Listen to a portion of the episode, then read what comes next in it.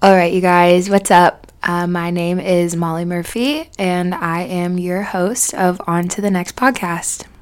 Just to like put it into perspective with you a little bit, I am sitting on the floor of my second bedroom. I have a glass of wine and I'm listening to Sex in the City in the background. And I just like feel so incredibly nervous right now. I have no idea why. Um, and just to keep it very real with you all, this is my fifth time trying to record this episode. So, you know, I'm really hoping that this one turns out the way that I hope to. And I feel like I'm just gonna talk through this podcast like I have a million followers. So, shout out to the confirmed four I know who are listening. Um, appreciate it. And my voice is going to sound a little scratchy because I went home this weekend and SantaCon and the Bengals got the best of me for sure. All right, so let's get into it.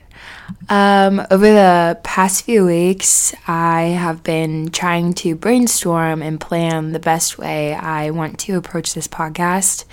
And I definitely want to use this episode to introduce the podcast and explain why I started this and, you know, kind of what inspired me to choose the name onto the next. So, to start it off, I want to dive into the title over the past few years, I have found myself dwelling on things and not so much as holding a grudge. I mean, granted, I absolutely can do that, uh, but it depends on the situation. Um, but not being able to accept things and move on. I have a hard time with just looking at something, accepting it for what it is or what happened um, because I like knowing things. Um, it's a control thing of mine. I like to think I'm pretty easygoing, but at the same time, I also am very not easygoing at all. Um, and if I don't know why something happened or why someone did the things that they did, the thought literally consumes me. And I hated that. And I hated that I kept letting it happen. Now, for a lot of things, it is situational. Um, you know, I'm personally holding a grudge over a couple people right now. Uh, not important. Um, but the one situation I can think of, it was just, it was consuming me for the longest time. And it was like kind of my tipping point to be like, all right, Molly, you need to do something about this. Um, you know, and, you know, I'm, a, I'm an emotional person okay? And I feel like I kind of uncovered that part of myself within the past few years. And you know all of those emotions brought me here to where I am right now sitting in front of this microphone talking about my feelings which terrifies the hell out of me. Um, but like an emotional person meaning I take things personally. And even like the lamest things like getting ghosted by a guy I talked to for a couple weeks that we never even made it to a date. Like it just didn't go anywhere. But lo and behold, I let that shit sting and it drove me nuts. And I was like, but like why why couldn't you i think it's because i'm like why couldn't you just say you didn't want to talk to me like it's the it's the childish aspect of it that i'm just like i think it just drives me nuts so then i just think about it constantly and i hated that i let things like that bother me so much so within the past few months, I've been trying to quote unquote train my brain because I feel like that's absolutely what you need to do um, to not care so much. And I don't mean like literally not care about it, but to experience it, feel it, and move on, and certainly do it much faster than I have been. And I feel like with the whole not caring mentality, I definitely felt myself wanting to be like, I don't care about anything. And I think it's easier for me to go to that place because I am just like an angsty emo type of person and um I've been that way my entire life, but I literally wanted to be like, screw you. I don't ever want to care about anybody ever again because like it's not seeming to work for me. I felt like I was just giving and giving and giving to people, and I just felt so empty and exhausted because I was like, when is it my turn to like feel that in return?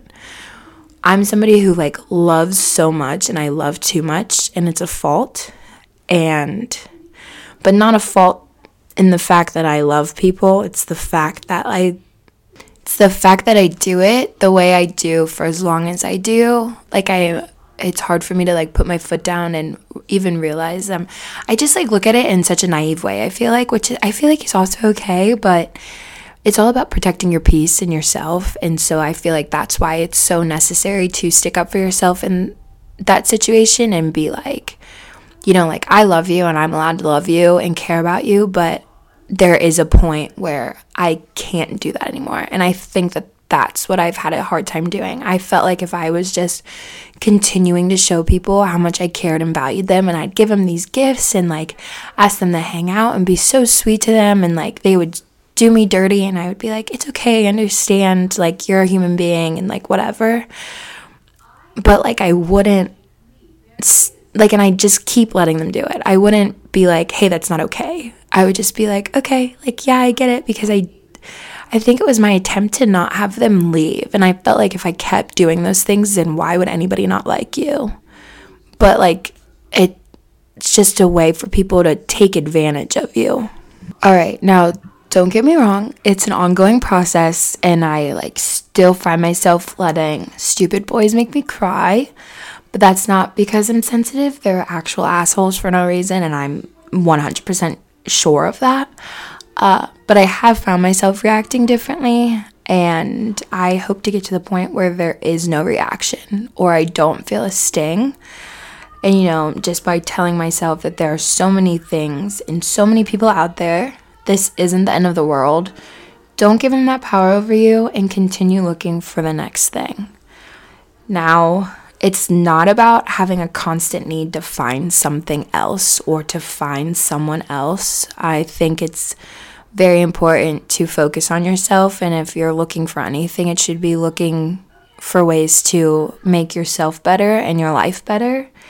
Um, but it's about keeping the optimistic mindset that if you do keep going and you do keep going and maintaining the same like sense and mindset that you have for things, like you should very much so go out there and be kind and caring of people.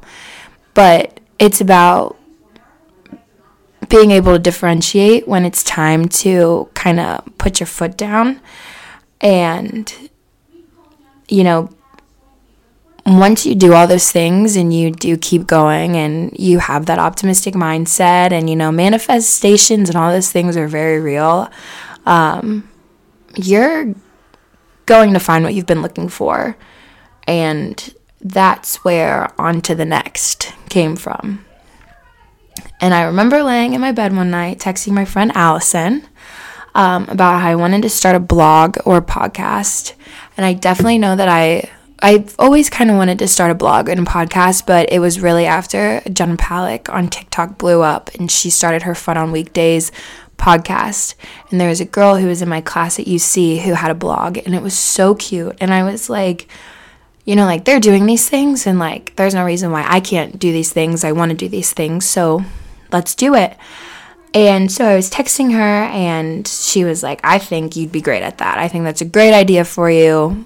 Whatever and we kind of bounced some ideas off of each other and like thinking about what my brand should be because I wanted it to be something fun and meaningful and to have like a purpose behind my platform. And we couldn't think of anything that night. So I think it was a couple days later, I was watching TV and I texted her and I was like, on to the next. And she was like, I knew you'd come up with something. I love it.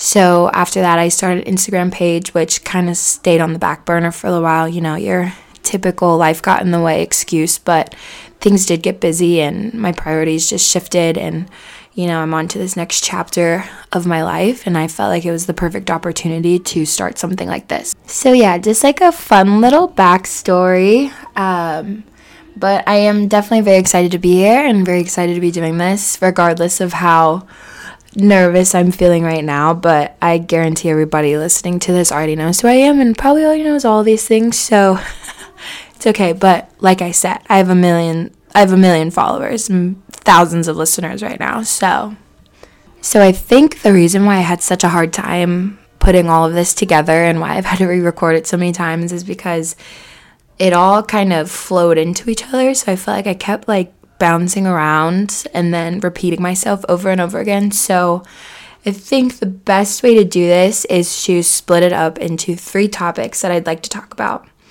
Um, I think they all kind of embrace this message the best, um, and it's all kind of focused on like where I am right now versus like the past, which the past plays into it obviously, but that's kind of where my approach is with that. Um, and so I'm going to start with the biggest topic uh, because I think it's the most important. It means the most to me. Uh, and that is my history with color guard. Now, this is a topic I plan to do its own episode on because there's so much there. Um, so I'm going to try to dig into it a little bit, not too much. Um, but you know, it was a very pivotal and life changing experience, such a huge chapter of my life. So I'm definitely going to reference it a lot. Um, but just for a little backstory, growing up, I was, let's say, like a different kid. Um, and you know, not so much for my personality, but I always think it's because of the way I looked. Um, I was the fat kid who got bullied all throughout grade school. Um, I have red hair, and you know, some of the older kids would come up to me on Kick a Ginger Day, and I don't even know if that is a real day or if they literally just made it up. Um, but they'd literally come up to me at recess and kick me, and they'd be like, haha, Kick a Ginger Day. And these kids were like one or two years older than me, and I was like, okay. um, and kids in my grade would constantly talk to me about like ranch dressing, and they'd reference Twinkie conventions, and you guys, like, I can't make this up like this was like every day. Kids would be like, "Do you eat a whole bottle of ranch?" And I'm like, "Fucking no, I don't." Or like Twinkie conventions, and I'm like, "I've never had a Twinkie." So like, why are you guys talking to me? Um, and if only I was like the way I was now in grade school, like how iconic would that have been? I would have hurt a lot of people's feelings.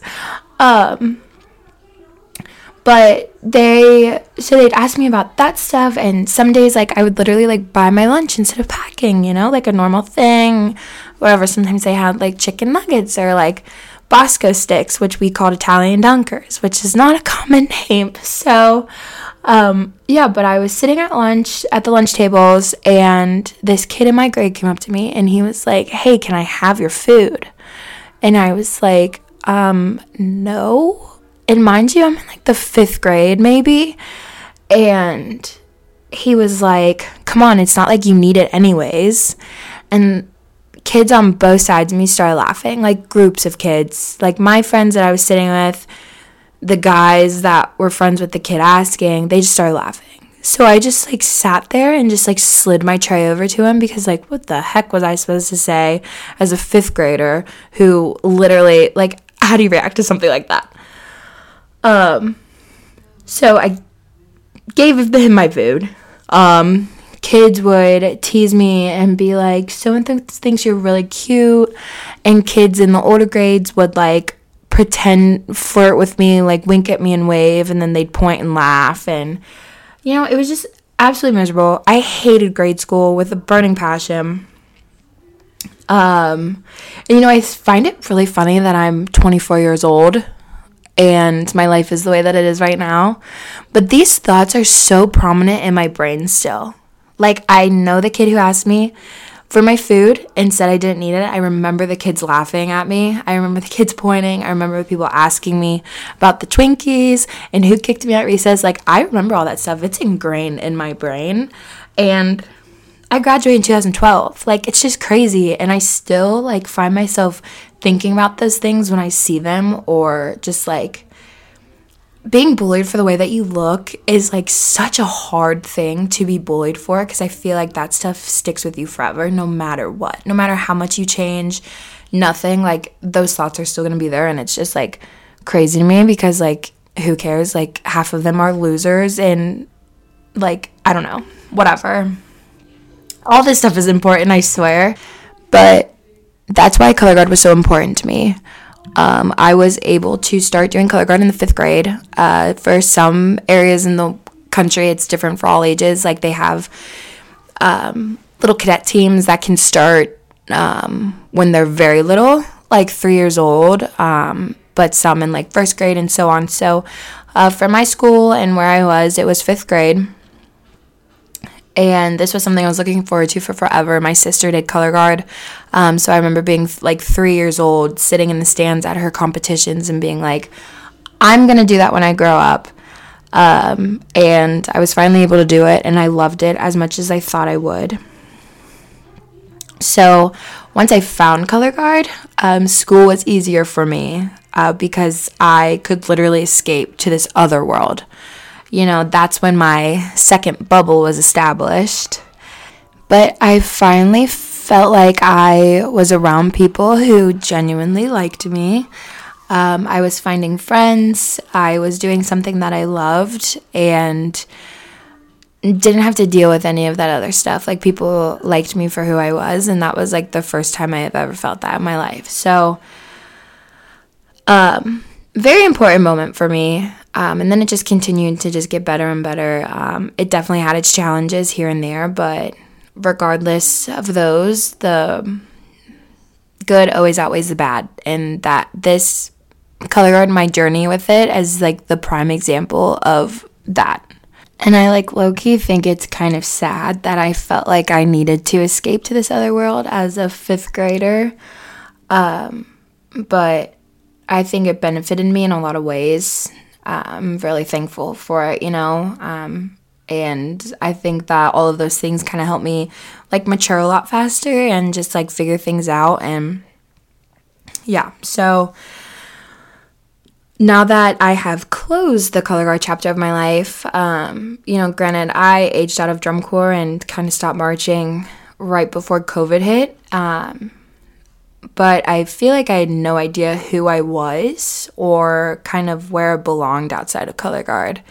I found it at such a young and pivotal point in my life where I just kind of grew up into it and with it.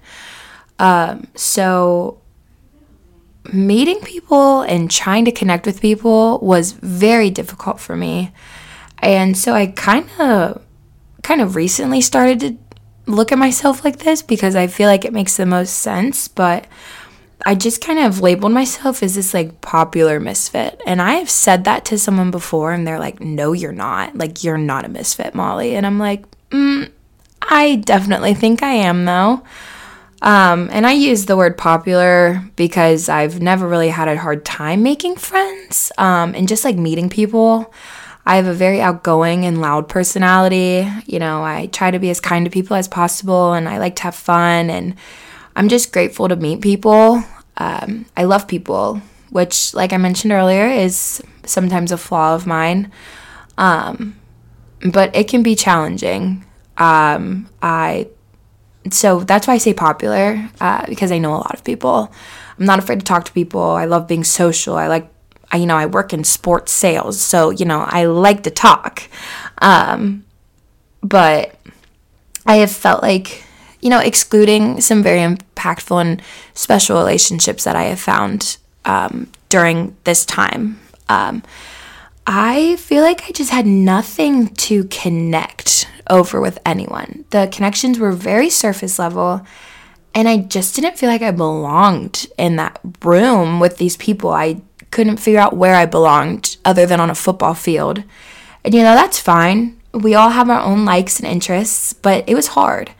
And you know, if you're from Cincinnati, like you know this place is a black hole. I love Cincinnati, but people here are way too comfortable with their crowd, which is not a bad thing, but it's the kind of comfort where you're friends with the same people you met in first grade and you don't branch out from those friends. And it's weird, in my opinion. And I feel like that's why I felt like I never belonged because I was never like that. I found this other place where I felt like I belonged, met these different types of people, had all these different kind of experiences, Heck, I traveled almost the whole United States by the time I was 21 years old. And like that's pretty cool. I did it without my parents. I was on a bus traveling with strangers who quickly turned into my best friends. Like it was just different and I realized at a young age like how much of the world is out there and what's to be seen. And so once that ended and I had to start talking to people from where I lived and like trying to connect and bond with them, like they weren't reacting the same way my color guard friends did. They weren't all open arms and laughs and wanting to be silly and have fun and run around and do whatever. It was, you know, like you're talking to a rock.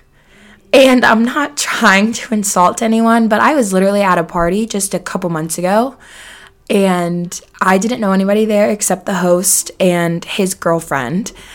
Um, and so, like, football was on, so I was watching college football. That's what I do when I don't know what else to do. Um, and these two kids I didn't know were sitting next to me. And so it's not like I'm saying, like, if you're the only person who doesn't know anything, like, you should wait until everybody talks to you. But people don't talk to you. And in this instance, people didn't even talk to me when I was trying to talk to them. I asked these two kids, like, so, like, how do you guys fit in here? How do you know so and so? The one kid just got off the couch and walked away. I was like, mm, cool, cool, cool. Um, the other kid was nice. I learned that he's just naturally very quiet and awkward, but he answered the question, and that was pretty much the end of conversation. Uh, so I was like, okay, like it's just not doing anything for me. It's not fun for me to be around. Like for as laid back and easygoing as I feel like I am in social settings, like things don't need to be that hard. And I feel like connections with people are very hard, especially growing up in a little place like Cincinnati, where high school is the most important thing. And that's just not the case anywhere else in the world. And I bring this up because like I grew up in Cincinnati for 24 years and within the past year or two was the first time I ever felt like I had friends in the city. And that's why Color Guard was and has been so important to me. You know, it was the first place and really the only time to date where I felt like I belonged somewhere. Um, I was good at what I was doing. I had this deep admiration and love for every person I met teachers, friends, whoever. Found people who were just like me, who loved and accepted me completely for who I was, and was in an environment that like produced so much growth because every single day was different. Like you were challenged, expectations were so high, and you know, you were always had a challenge, and it was incredible. So, moving on from that has been challenging. It's definitely gotten easier since I kind of started working in the sports industry like I wanted to. Um, but that's why I set my like standards for a career so high. And just a little side story I remember having my mandatory meeting with my career counselor um, my last semester of college. And because I spent my time running around on a football field or throwing a flag in a gym, I never did any internships or co ops. And I told him I didn't want to settle on a job. And mind you, this is the first time I've ever met this guy, talked to him, whatever. He told me, Well, with your lack of experience, you'll probably have to settle. And I just remember that striking a nerve, which clearly didn't because I'm still talking about it over two years later. But I was just like, the audacity that you just had to say that to me. People encourage you to have dreams, and then they say things like that. And I was like, mm, you know what? I didn't settle. I kept my standards high. I served at a restaurant until I found it. And I got a job with the Cincinnati Bengals, and now I work for a Power Five college, who is the second school with the most football national championship titles, following Alabama. And you know what? It's only up from here. So I'll remind you all again never settle because you never know what's going to happen if you keep your standards high where they're supposed to be. Never lower them so they can meet you. You need to elevate yourself and continue pushing yourself until you meet it. And I 100% believe that. And I feel like that statement shifts, it can be applicable, I think, just to career focuses in yourself. Like, don't ever feel like you have to elevate yourself to meet a person or anything like that. But completely related to career and like self improvement only. Just a little disclaimer there. anyways, now that I'm off my little rant box there, I knew that I needed to find something new that I was passionate about and could put my energy into. And I remember thinking a few months before getting my job in the Bengals Pro Shop, which is fortunately where my sports career began. Um, I'm very thankful. Todd and Ron are two of the greatest managers ever, and I absolutely love them. So, working there was the absolute best. Um, so, that being said, I'll remind you again never settle. You have no idea where those little footsteps can take you. Um, and I remember thinking, I need something to fall in love with again. And that thought just stayed in the back of my mind until I could find what I was looking for. Now, I don't know if I have or not, but I definitely think I am in the right direction and trying to find that sense of belongingness and figure out who I was without color guard definitely put me on this like emotional roller coaster. And I would go back and forth to feeling like a freak for feeling the things I did. And don't get me wrong, I'm still working on those things, but I feel like I have found little outlets here and there that help, which brings me to topic number two, and that is music. Music has always been very special to me. I feel very fortunate to have grown up in a family where music was so important. You know, my mom, my oldest brother are the two people I immediately think about. So it's always been a very consistent safety net, um, if you will. And there is one specific song I'm going to talk about today, which is called There Is. Um, and you know, it's the kind of song uh, that you remember where you were when you heard it the first time. And I was driving home from my aunt and uncle's house, so I was like 16 or 17. Um, and I flipped on the project because it was one of the only Cincinnati radio stations that occasionally played some decent punk rock music. Now, this song comes on, and I recognize Tom DeLonge. Shout out Tom, it's his birthday today. Um, I'm recording this on the 13th, so um, happy birthday, Tom, on December 13th. And if you really know me, you know how much I love this guy. But I didn't know the song, and I knew it wasn't Blink 182. So I Googled the song when I got home, and lo and behold, it was a band called Boxcar Racer. And ever since then, this song has become one of my favorite songs of all time, uh, mostly because of the message behind it and one of the lines in the refrain.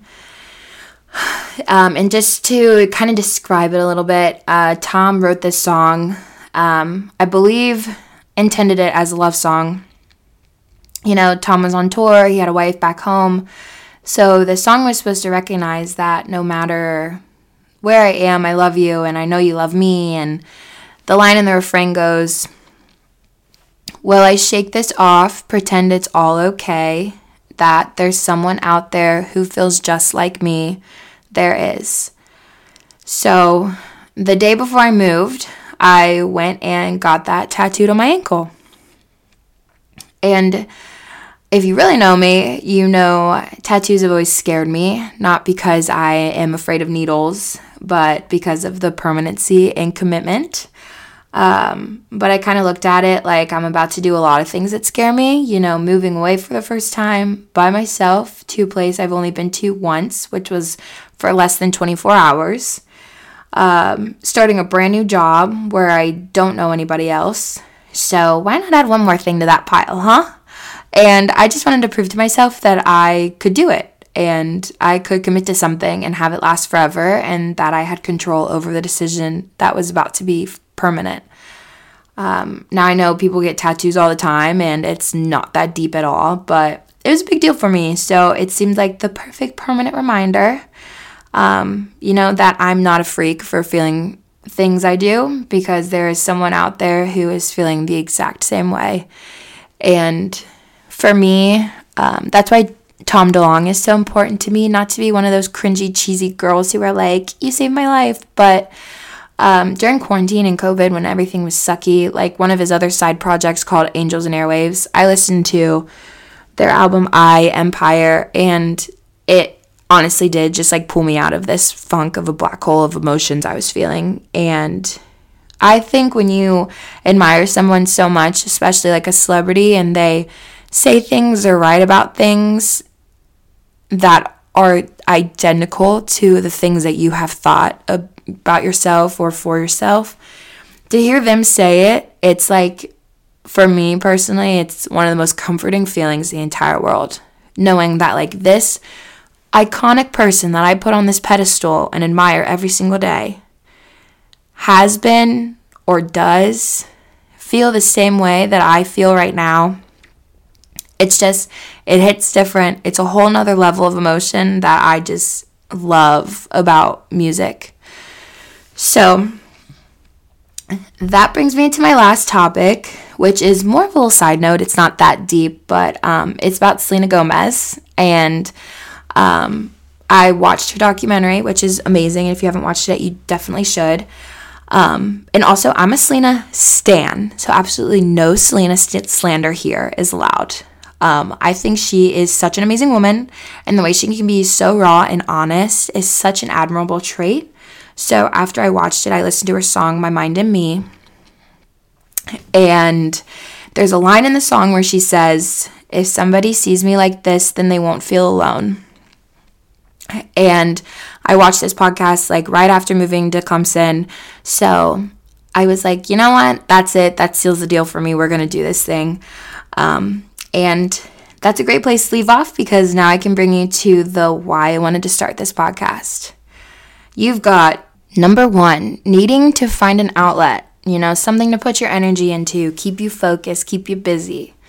Two, doing things that scare you, realizing you are not alone in your thoughts, feelings, or in the world. And three, being vulnerable in hopes of helping someone, which in total gives you my inspiration for this podcast. Now, if there's one thing I have ever been sure of about in my life, um, that's wanting to make a difference. You know, wanting to inspire someone, help others, whatever. And I know that this is something that I'm sure of because even on those little papers where people are like, where do you see yourself in five years, 10 years, 20 years? I'm like, bro, how can you think that far in advance? Like, literally, how can you have a specific goal that far? You know, shout out to the people who can do those things. I am not built like that. I'm a short term gal forever. Call them my little Legos, your little building blocks of life. You know, you're to put those things together and together. Uh, you're to you're gonna put those things. I feel like I should take that out, but I also feel like this keeps it so real in me, so I'm gonna keep that in there. Um, you put those little Legos all together and look at the beautiful thing you can make with it. You know, things change, the wind blows, you knock it over, whatever. You never know what's gonna happen. So, I wrote on that piece of paper, I want to make a difference, and you know, if that's by making them laugh or talking about my thoughts on something and it resonates with someone, then I feel like I'm accomplishing that goal. Um, it makes me severely uncomfortable to open up, like I mentioned earlier. Um, so the fact that it could potentially, possibly reach a larger audience, you know, larger than the 1 million listeners I have right now, um, whether it's one person or, you know, I do blow up and become a celebrity, I will remember all of you guys. Don't worry, okay? Um, I know I'm doing myself a favor by, you know, stepping outside of my comfort zone, doing myself a favor. Um, but also reminding someone that if you do ever feel like you are alone or lost, uh, you absolutely know there's one person who feels just like you do. So, yeah, that kind of wraps up and I think successfully illustrates my two goals that I mentioned at the beginning of just explaining why I wanted to start this um, and explain why I chose the title I did. Um, but yeah, I uh, don't really have much to wrap this up with, but honestly, feedback is great. I thrive off of feedback. So if I was screaming into this microphone, please let me know. Um, if it's horrible, please let me know. Maybe this can be like a one and done, or we'll kind of just like thrive off of that. Like, yeah, Molly, you have a shitty podcast. Let's keep being shitty. So we'll see. But this was a lot of fun, and I plan to post something every single Wednesday. So I hope you guys enjoyed it, and uh, hopefully next week we'll be back with something not as gushy and gross. Yeah. And I also like want to start doing like cool stuff, and like maybe I'll get a, like a cool intro made or something like that. That could be fun. Or like, hey, let's wrap this up with some fun facts about me. Yeah, I don't know. So cool. But uh, my four friends listening to this, um, I'm targeting you with those questions. So let me know what you thought. Um, I feel very unprofessional right now, but whatever. I keep thinking about Brianna Chickenfry and Pat McAfee. So that's where I'm at right now. so, yeah, thank you for listening, and I hope you've all stayed for the full 35 minutes and counting. Um, and thanks for celebrating and joining me on my very first episode. Uh, remember to think on to the next, and I'm going to think, what would Alix Earle do? So I'll see you guys next week.